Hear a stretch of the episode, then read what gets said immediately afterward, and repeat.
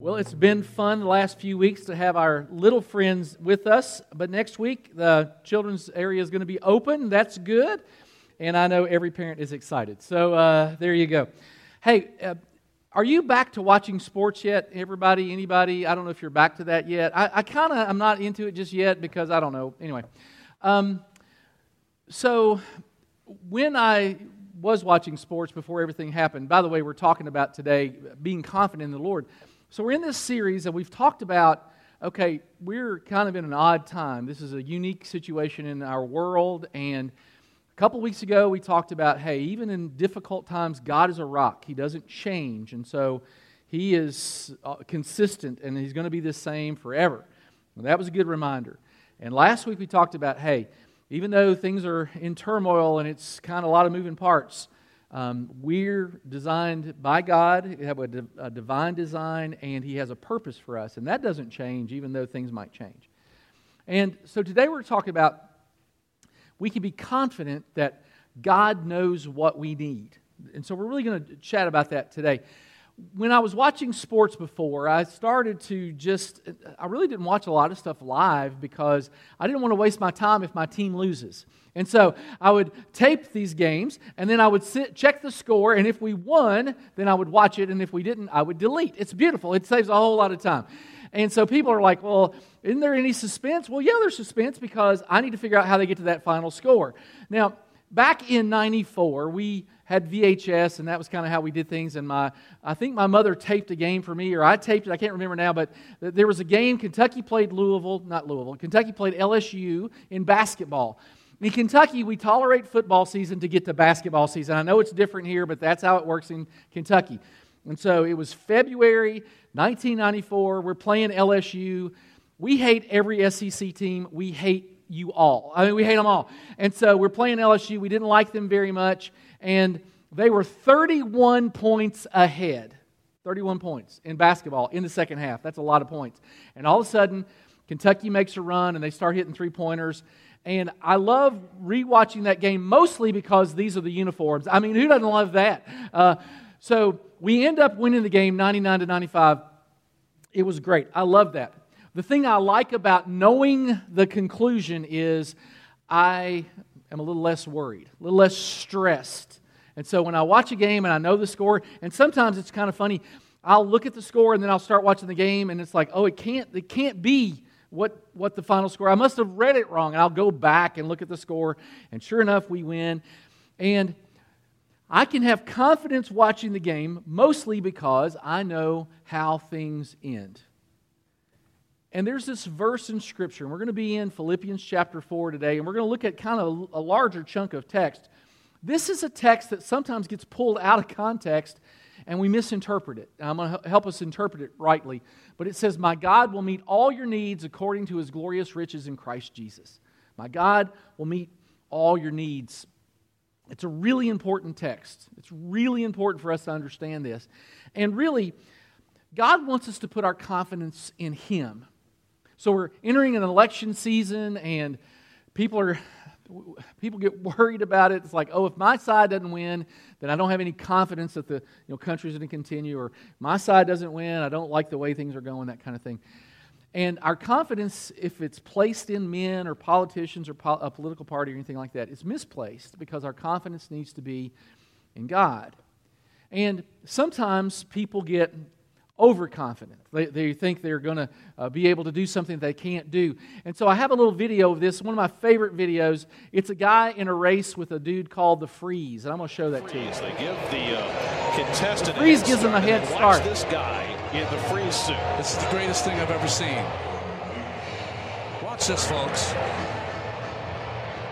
I mean, the guy had what, a 200 foot head start? I love this guy right here. Look at this guy go. This guy is beautiful. All right, there we go. Look at the blue guy. The guy, Yeah, the guy thought, he thought he was going to win. Exactly. I love it. Sometimes we get confident in our own abilities and that sort of thing. And today we're going to kind of maybe shift our thinking to okay, I need to understand that this text is right. God will meet my needs. But if we take that out of context, it doesn't, it, we can misapply it, and I don't want it to misapply it. So, what we need to understand is with God, um, He wants us to build our confidence in His promises, in what He says. And so it's really important that we do that. H- have you ever um, gotten a Whitman sampler? You don't know what those are, those with the chocolate things, and they have little compartments and they're different. And you have to be able to read the box top to figure out what you're going to eat. You, you know what I'm talking about? And you have to be smarter than the box of chocolates. And sometimes I've done this, I don't know if you've ever done this, but I, I look, I try to diagnose which one is what. Maybe somebody's picked it up and put it in a different spot. I don't know. But I think I'm going to eat, a, a you know, a, a chocolate caramel dream bite. And it ends up being a tutti frutti barf bomb, you know, and it's like, it's not what I wanted. Well, you have to read the, the context. You have to know what you're talking about. And so, in this promise, where God says, I will supply all your needs, there's a premise to the promise. There is, there's a, God often will say this if you'll do this, then I'll do that. Often in Scripture. We do a lot of the taking the, God will do this part, but not, hey, I have to do my part. And so today we're going to really kind of talk about this is the wrapper that we find that text in. My God will supply all your needs. You have to understand the context of it. And so you got this guy named Paul. He writes much of the New Testament. Paul becomes a Christian. He has this amazing experience with Jesus. He becomes a follower of Christ. He was opposed to Jesus, has an encounter with Jesus on the road to Damascus, becomes a staunch follower of Jesus, and begins to plant churches. And so he'll go to this town and plant a church. And then once that church is established, he'll leave that church and go to this town and plant a church. And when that church is established, he'll go to this place and plant a church. And so he kind of has this mission trip where he's planting churches. But when he leaves that church, he, he keeps up with them. He doesn't just leave them, he, he keeps up with them. And then oftentimes he'll write back to the church Hey, you guys are doing good. Or like in the case of the Corinthians, he'll write and say, Hey, man, you guys need to watch a couple of things. There's some stuff going on. We need to, you need to you know, check yourself before you wreck yourself. And so he writes these letters to these churches. And he writes this letter to Philippians, to the Philippian church. And it is a thank you note. Really important to say thank you when somebody does something for you. So the Philippian church had sent him a, a gift, a, a monetary a gift. And so when Paul, when he's planting churches, he's not able to maybe work as much, and so he needs financial support. Just like we have missionaries at Southern Baptist, we have missionaries all over the world. We uh, collectively give. It's called the Cooperative Program. We give to the Cooperative Program so we can sponsor missionaries to do their work all over the world. Paul didn't have that network, and so he had people who would uh, give him money to help him keep up the good work. And the church at Philippi, the Philippian church, they sent him some money. And so he writes in his thank you note. And we're going to kind of read, we got a couple slides here of this. Paul says, I rejoiced greatly in the Lord that at last you renewed your concern for me. Indeed, you were concerned, but you had no opportunity to show it. So you can imagine how lonely it is if you're going to a town that has no church and you're trying to establish a church. And you're trying to find some people of like mind, and you can teach and you can grow, and it's lonely. And he felt abandoned sometimes and alone sometimes. And what he's saying is, I know you were concerned for me, but now you had a chance to show it. I am not saying this because I'm in need, for I have learned to be content whatever the circumstance. Great verse, by the way. These are great verses. I know what it is to be in need, and I know what it is to have plenty. I've learned the secret of being content in any and every situation, whether well fed or hungry, whether living in plenty or in want. I can do all things through Christ who gives me strength, or through him who gives me strength. Also, a verse taken out of context a lot of times. This doesn't mean you can run a four minute mile. This means that God will help you get through situations. So that's what Paul is saying. I was kind of in a down place. I'm, I'm doing some work, but I don't, I'm not financially supported.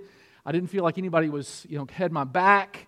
And now you Philippians have sent a gift, and it has encouraged me and emboldened me, is kind of what he's saying here. Um, Yet it was good of you to share in my troubles. Moreover, as you Philippians know, in the early days of your acquaintance with the gospel, when I set out from Macedonia, it's a town, not one church shared with me in the matter of giving and receiving except you. A lot of places had opportunity to be generous and to be helpful. You're the only ones that were. Um, for even when I went to Thessalonica, you sent me, uh, you sent aid more than once when I was in need. Not that I desire your gifts, what I desire is that more be credited to your account. I have received full payment and have more than enough. I'm amply supplied. Now that I have received from Epaphroditus, that's a dude who brought the gift. When, uh, now that I have see, received from Epaphroditus the gifts you sent, they are a fragrant offering, an acceptable sacrifice, pleasing to God, and my God will meet all your needs according to the riches of his glory in Christ Jesus. Because you gave, God will give. So the premise and the promise are this that God blesses the generous. That's what we're going to talk about today. I used to be, and I kind of still am, a little reluctant to talk about giving. Today, it really isn't about giving like to the church. This is just developing a generous lifestyle in your life. Because honestly, there are givers and takers. It's kind of you fall into one category or the other. And when you have a self analysis of your life, you have to figure out am I a giver or am I a taker? Am I one who looks for opportunities to serve and to be generous and do more and over and above? Or am I a person that's constantly looking out for number one and taking advantage and, and always about me? Which kind of person am I going to be? And so the scriptures tell us that God blesses the generous. And so the Philippian church, because they had been generous, Paul is saying, hey guys, because you're generous, because you've served, because you've sacrificed, now you can expect God's blessing. My God will supply all your needs because you've been generous.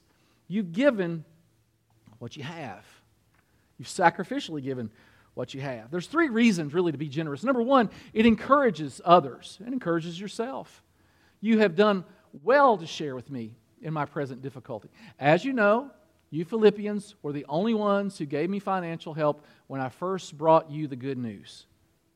No other church did this. Even when I was in Thessalonica, you sent help more than once. Now, what you need to understand about this town and about this church is they weren't wealthy, and these weren't wealthy people. Philippi was kind of a not wealthy area, and the church was full of not wealthy people.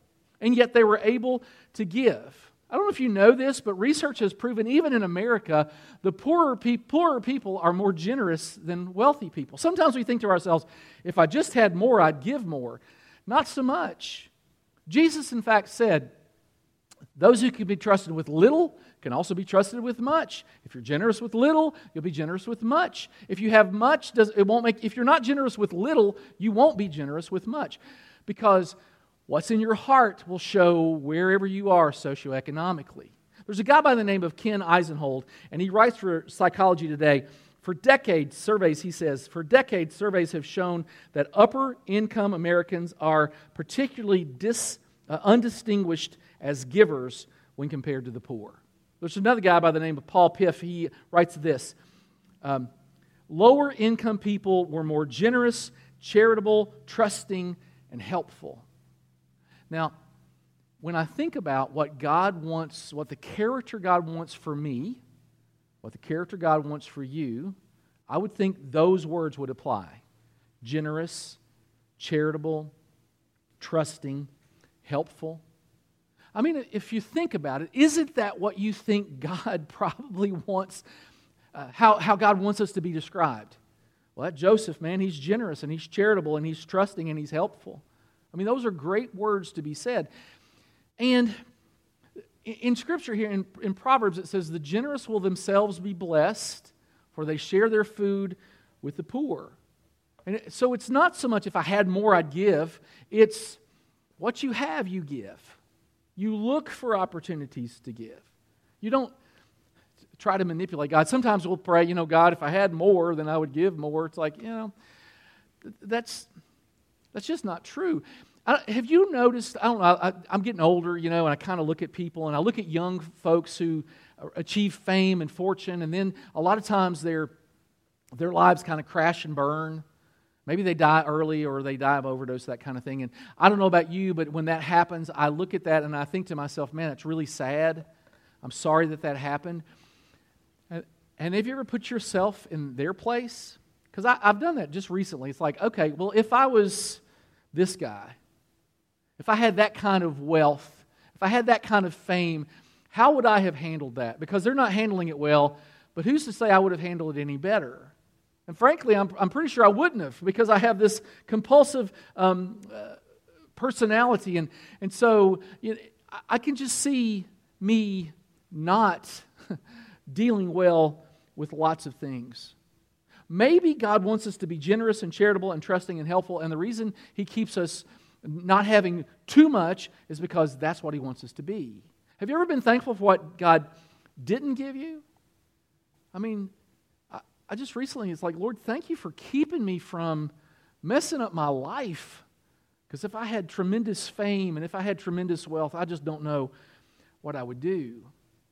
There, there's something about giving that is and, and being and receiving a gift that's it's it's it's life-giving honestly. Several years ago miriam and i and the girls were moving from kentucky to michigan about an eight hour drive from kentucky to michigan. We rented a u-haul 26 foot the biggest one you can get and we loaded it to top to bottom as tight as you could load it and we still had several things in the garage that needed to go to michigan. I, I didn't know what i was going to do I, I, was, I was thinking about, okay, maybe I rent another truck and we go up and, you know, I drive one and Miriam drives one. That wasn't super comfortable for us. And I had a buddy who helped me pack that day. His name is Van, Van Bug. Van had been a friend. He wasn't really a member of that church in Kentucky, but had been a member of another church in Kentucky that we had served. I hadn't really been his pastor for seven or eight years, but he volunteered to come help load the truck. Super nice. And he was there and he noticed our dilemma, our predicament, and he said, Well, man, I've got a trailer.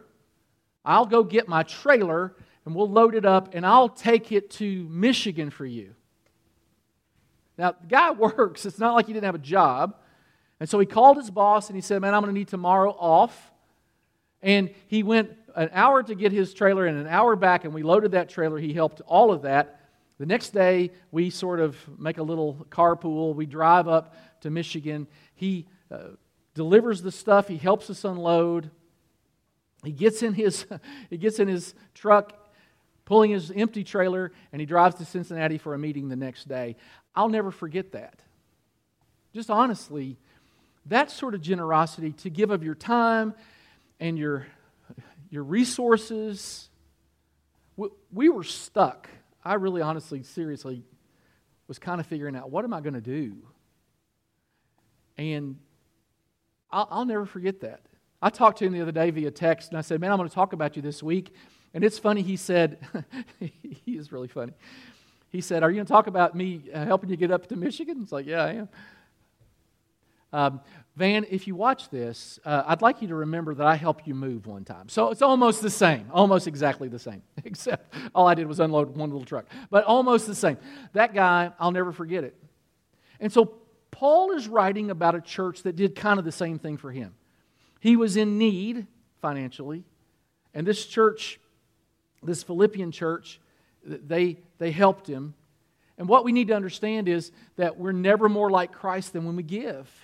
Christ is a giver. God is a giver. He gives life, He gives health, He gives love, He gives relationship. He's a giver, and we're never more like Him than when He gives. And Paul is talking to another church about the Philippian church in this text, the Corinthians. Now, the Corinthian church had some wealth. And so, what Paul is saying is hey, guys, hey, guys, there's another church, not your church. There's a church over in the town of Philippi, and man, they really helped me. Look what he says. I can testify that the Philippians gave not only what they could afford, but more. And they did it out of their own free will, of their own free will. I didn't ask them, they just did it. They begged us again and again for the privilege of sharing in the gift for the believers in Jerusalem. They begged us. And here we are 2,000 years later, and we're still talking about the generosity of a church that looked for opportunities to give, to be generous. And here I am. I'm trying to think how long ago it was that we moved to Michigan, probably uh, 2005. 15 years later, and I'm still talking about that, and I'll, I'll talk about it. He, I will remember fondly my friend Van for what he did for us because we had such a need. And I didn't ask him to help us, and he volunteered to help us. I, I'll just never forget that. I'll just not forget it. And I think Paul has that kind of same feeling. I can't forget what these guys did because it meant so much to me. it is an encouragement when we give. It really is. The second thing, and this is really important, is it's an investment in the future when we give. Though I appreciate your gift, what makes me happiest is the reward you'll have because of your kindness. Reward is a banking term, it means accumulated interest. Jesus one time said that if we give, it is multiplied a hundredfold. That's 10,000% interest. That's pretty good. I don't know if you know anything about banking, but if you can get anything with 10,000% interest, you really should go for that. You ought, you ought to do that. I, I love this because he's like, hey, uh, you have a reward. And evidently, the way I read this, there's a, an account in my name in heaven because I follow Jesus. And you too. If you have an, uh, a relationship with Christ, you have an account. And they're keeping score. They're not keeping score like for you to get into heaven, but they're keeping score of what you're doing as a follower of Jesus. And every time I'm generous, then I, I get, I get credit for that. And it compounds interest. It's 10,000% interest. Now, if I were to go up to the bank that used to be Greer, and now I can't remember the name because it's changed seven times, uh, but if I go uh, to Greer National Bank, or whatever it is now, and I say, hey, um, tell me what interest I've earned, I'd like to know my interest. And they would look up my account and they would say, Mr. Vest, you don't have anything invested here. And I would say, I know, but I'd really like to know what interest I've earned and they would ask me to leave because that is really not smart. I mean, it's really, it's like it's, it's really a dumb thing to ask. I don't get interest on what I don't invest. You don't either. It's the same thing in heaven. If I invest, I get interest. And so every time I serve, and every time I give, and every time I'm generous, and every time I, I um, um, encourage, those are things for which I get interest. Uh, this is a cool verse. This is Paul writing a young pastor. Give happily to those in need. Always be ready to share whatever God has given you. By doing this, you'll be storing up real treasure for yourselves in heaven. It is the only safe investment for eternity. I don't know about you, but I have, uh, I have uh, some retirement savings. And when the COVID hit and everything kind of went crazy and the stock market crashed, if you're like, if you watch the markets, that is not a good feeling. I, I, you know, it was like, oh, we're doing great, we're doing great. And all of a sudden, boom, it just kind of crashed and it went down. And that's, it is really, really disconcerting. What I love about this is when it says it is the only safe investment for eternity. If you invest in the stock market, you know what they'll tell you? It's volatile. The market goes up and down. You have to be ready and willing to accept the fact that the market goes up and down. Well, this investment never goes down. It is the only safe investment for eternity. So when I give, not only does it encourage others, but it also is an investment in eternity. But there's a third thing it pleases God at the moment I have this need, and uh, at the moment I have all I need, I should say, and more, I am generously supplied with the gifts you sent me. They are a sweet smelling sacrifice that is acceptable and pleasing to God. When I give generously, when I serve others, when I look for opportunities to help, this is a sweet smelling aroma. It is an offering to God. In the Old Testament, a lot of their worship included burning incense they would put meat on a, a flame. Uh, I, I love God because He likes the smell of, of a grill. Uh, basically, I mean, uh, meat on a grill, God likes it. Who doesn't like it? I mean, you go by um, that horrible restaurant, um, Cookout. Uh, you go by Cookout, and you smell the smell, or Burger King, you know, it smells better than it tastes. It's kind of how it works. But the smell. And, and so that, that's what he's talking about here. There's this, there's this aroma, it's pleasing to God. It, God enjoys it when we give. It, it's, it's like he's saying, That's my boy. She's just like me. That's, that's how I am. I'm a giver, and, and they're a giver. And so this, it's a beautiful thing because they are looking just like me. It's this act of worship. God is so pleased when we give. Jesus said that even when we give a cup of cold water in His name, it's like giving to Jesus Himself. Anytime we do something for God, it is giving to God. and it is an act of worship, and He sees it that way. Generosity should be a hallmark of what we do as Christians. When I go into restaurants and I have servers, and usually servers, for the most part, um, are young people. And when, when I see them, I think to myself, that could, be, that could be my son, that could be my daughter. And if that was my son or my daughter, I, I want, I'd want the patrons to be generous, and so I'm generous. Because I want them to know if they were to ask, you know, hey, why were you so generous? Hey, th- this is how God treats me, and so I want to treat you the same way. We, we're generous. It is an act of worship, it's an encouragement to others, it's an investment in the future. Now, what we have to understand about this gift, about this promise, is that the source is God. My God will supply all your needs. My God. He is the one. He has uh, these resources and He's willing to serve. In fact, here it says in 1 Peter, give all your worries and care to God, for He cares about you. And I don't know who in the room today has a lot of worries, but this verse is for you. This verse is for me. You know, I came in today with some worries, got some things going on. We need to understand that God takes care of us. He, he's not surprised, He's not baffled, He's not upset. We get worried about things. He's not worried about things. Why would God take this on? Why would God promise to supply all our needs? I'll tell you why. Here's the answer He's a loving, caring, generous, consistent, capable Father. And you may have never had a loving, caring, generous, consistent, capable Father. You may have never had one, but you can have one, and you do have one if you follow Jesus. He takes on that responsibility because He loves us.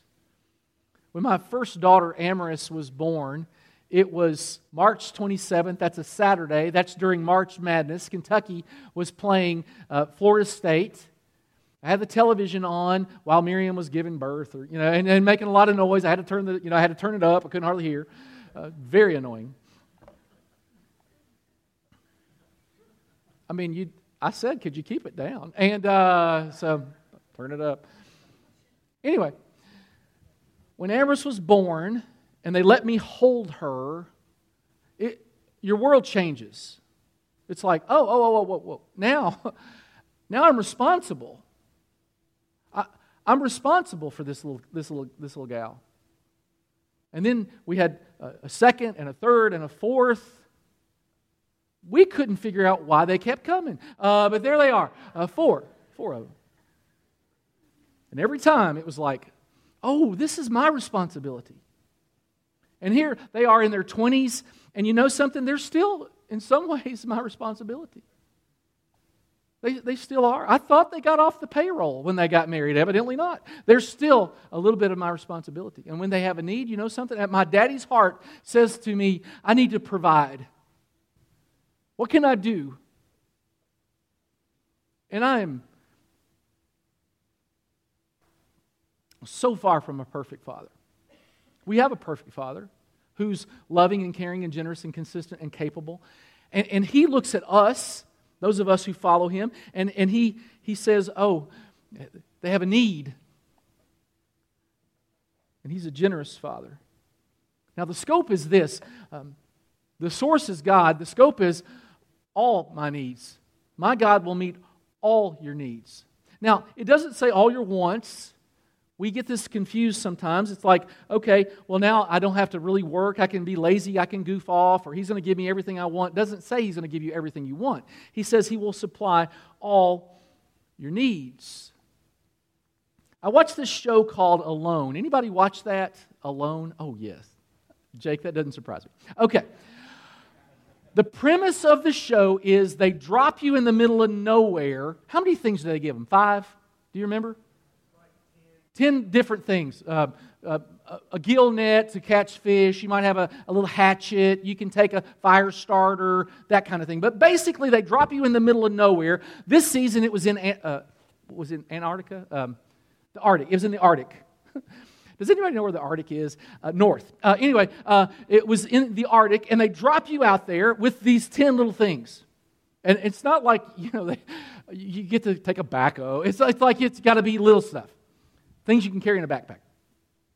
And they drop you out there, and the premise is you figure out how to live on your own. Thus the name alone. There's nobody around, nobody there to help you. And so the whole show is how long can you last by yourself? So they've got to figure out how to get food, they got to figure out how to get water, they got to figure out how to get shelter, they got to figure out how to have fire. You want to know something? That's about all you need, honestly. Food, water, shelter, fire. And so it gets colder, and one guy lasted 100 days this time, and I mean, that guy could have gone forever. And um, we live in a world that's very materialistic, and we think we need lots of things.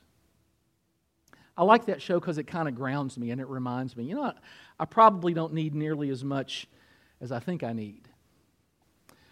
There's a, um, there's a process in life. I saw some of you bring your kids in today and put them in, uh, in children's ministry over in preschool area. Um, and when they're little like that, when they're about two, they have words that they like to say mine, you know, me. And if I'm playing with a toy and that kid wants it, they'll come and take it, and there's, there's this conflict. And, and you know they're maturing when they stop that, when it's not all about them. They're maturing when they don't always have to get their way. Now, when they're little, they, they, they want their way. They just want it, want it, want it. And when we're young in Christ, we just want our way. But there's a maturing process. And in the process, we get to a place where we don't have to have everything. My God will supply all my needs. My needs. James puts it this way it's brilliant. You don't get because you don't ask. Now, here we are, we're in America, and I think to myself sometimes when I'm about to pray for something, I think, God has a lot on his plate. You think you're busy. Uh, he's got billions of people he's looking after. And I think to myself, God's got a lot of things going on, and this is a first world problem, and he's got people that really need him much more than me. And so, a lot of times I just don't ask. And I'm not sure that's fair to God because God has said, I'll supply all your needs. He doesn't say, I'll supply all your needs if you're in a third world country, or I'll supply all your needs if they, I'll supply all your needs. And I don't have because I don't ask. And so I've started to pray, Lord, I know you're busy and I know you got a lot of things going on. I know there's a lot of people who have bigger and much better needs than mine, but this is what I need today. The rest of the verse says, Or if you ask, you don't receive because you ask for the wrong reason. You want these things only to please yourself. And so I have to check my heart. Lord, am I just asking for this because it's the easiest or it's, you know, it's just selfish? Is it not a mature request? But I can still ask. Here's what I know God has promised those who are generous that He'll supply our needs. That might be a physical need, that might be financial need, might be a relational need. For me, that means, okay, I can ask. Now, I don't know if he's going to give it to me the way that I want it because he knows what's best. And that's that's up to him. He knows what's best. The source is God. The um, scope is all my needs. And then the supply is limitless. In, uh, he will meet all your needs according to his glorious riches. Now, what it doesn't say is out of his glorious riches. If I were to write Jeff Bezos of Amazon, he's worth, by the way, he's worth about $100 billion, give or take a few billion. 100 billion. Richest man in America. Uh, by the way, I looked up the top 10. Three of them are Walton kids from Walmart fame. It's pretty good. Uh, anyway, uh, if I write Jeff Bezos and I said, hey, I need $1,000, and he writes a check $1,000 and he sends it to me, he would never even miss that. That would be giving to me um, not according to his riches, but out of his riches. That's tip money, $1,000 for a guy that has 100 billion. But if I develop a relationship with Mr. Bezos and he really likes me, because what's not to like, and uh, he gives me a blank check, writes it out, Joseph Vest, uh, date, blank, he signs it, and then he says, Do with this what you wish. I'm giving you according to my riches. All right, th- that's what this says. Maturity is believing that God will take care of my needs. I don't have to fight, I don't have to pull it out by the roots. I, I just, I believe that God is going to take care of me. Here's what I know God has taken on the responsibility to care for me. I've got three daughters. I have one that lives in Michigan, I have one that lives in Knoxville, and I have one that lives in Cincinnati, along kind of along I-75 basically. And if they come to visit, they came to see us, and they're on the way home and their car breaks down, I don't just leave them stranded. If they need me to come get them, uh, if it's 2 o'clock in the morning, I get in my car and I go get them. God doesn't leave us stranded either. Again, I'm an imperfect father and I know to do this. Our Heavenly Father isn't going to leave us abandoned or stranded. But sometimes it doesn't work out the way that we think it's going to. This is a picture of a, a vessel that carries those cargo containers. Back in the 2000s, or early 2000s, Somali pirates around Somalia would, uh, would hijack these, these freighters with these cargo containers on there. Sometimes they would take stuff out of the cargo containers, sometimes they would just steal the ships. There was a guy by the name of Mark Wilson. He worked for the uh, African Inland Mission. And the African Inland Mission is this really great organization that they send supplies into Central Africa uh, to help missionaries there. A lot of times it's medical stuff, medical needs. And so Wilson was just, he had just gotten the job basically of loading these containers.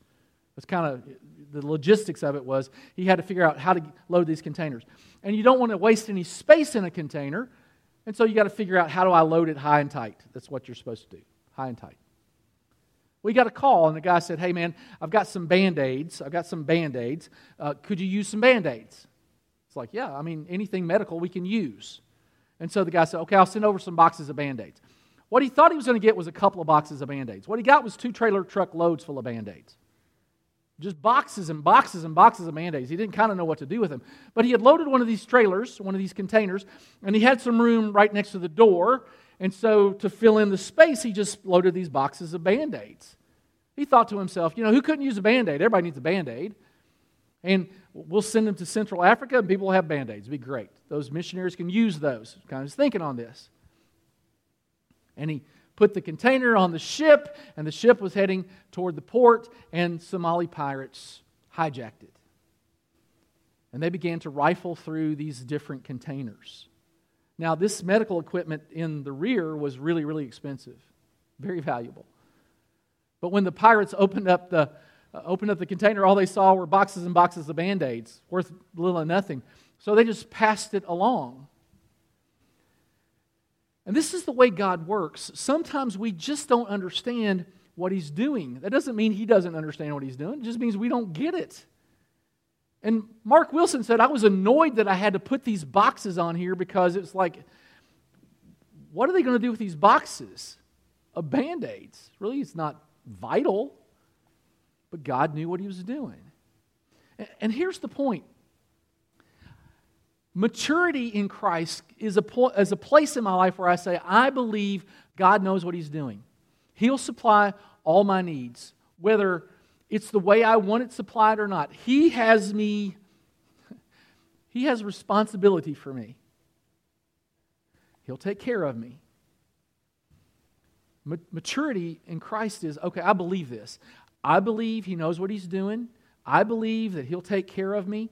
I'm going to trust even though I can't see, I'm going to trust that He's going to take care of me. We live in a chaotic time, a lot of things going on. But God, if you are a follower of Jesus, has responsibility for you. And our trust has to be not in what I can do, doesn't, can't be in what some politician can do. My trust is that God will supply all my needs because I'm in Christ. He'll supply all my needs. Let's pray. Father, we really don't deserve you taking care of us. We haven't earned it. But because you love us, you've taken on this responsibility. We are grateful for that, and we thank you for it right now. And I pray that we would walk in that truth that, Lord, you are taking care of us. I pray, Lord, that we would lay our worries at your feet, that we would believe that you're in control and that you'll take care of things. We pray this humbly in Jesus' name. Amen.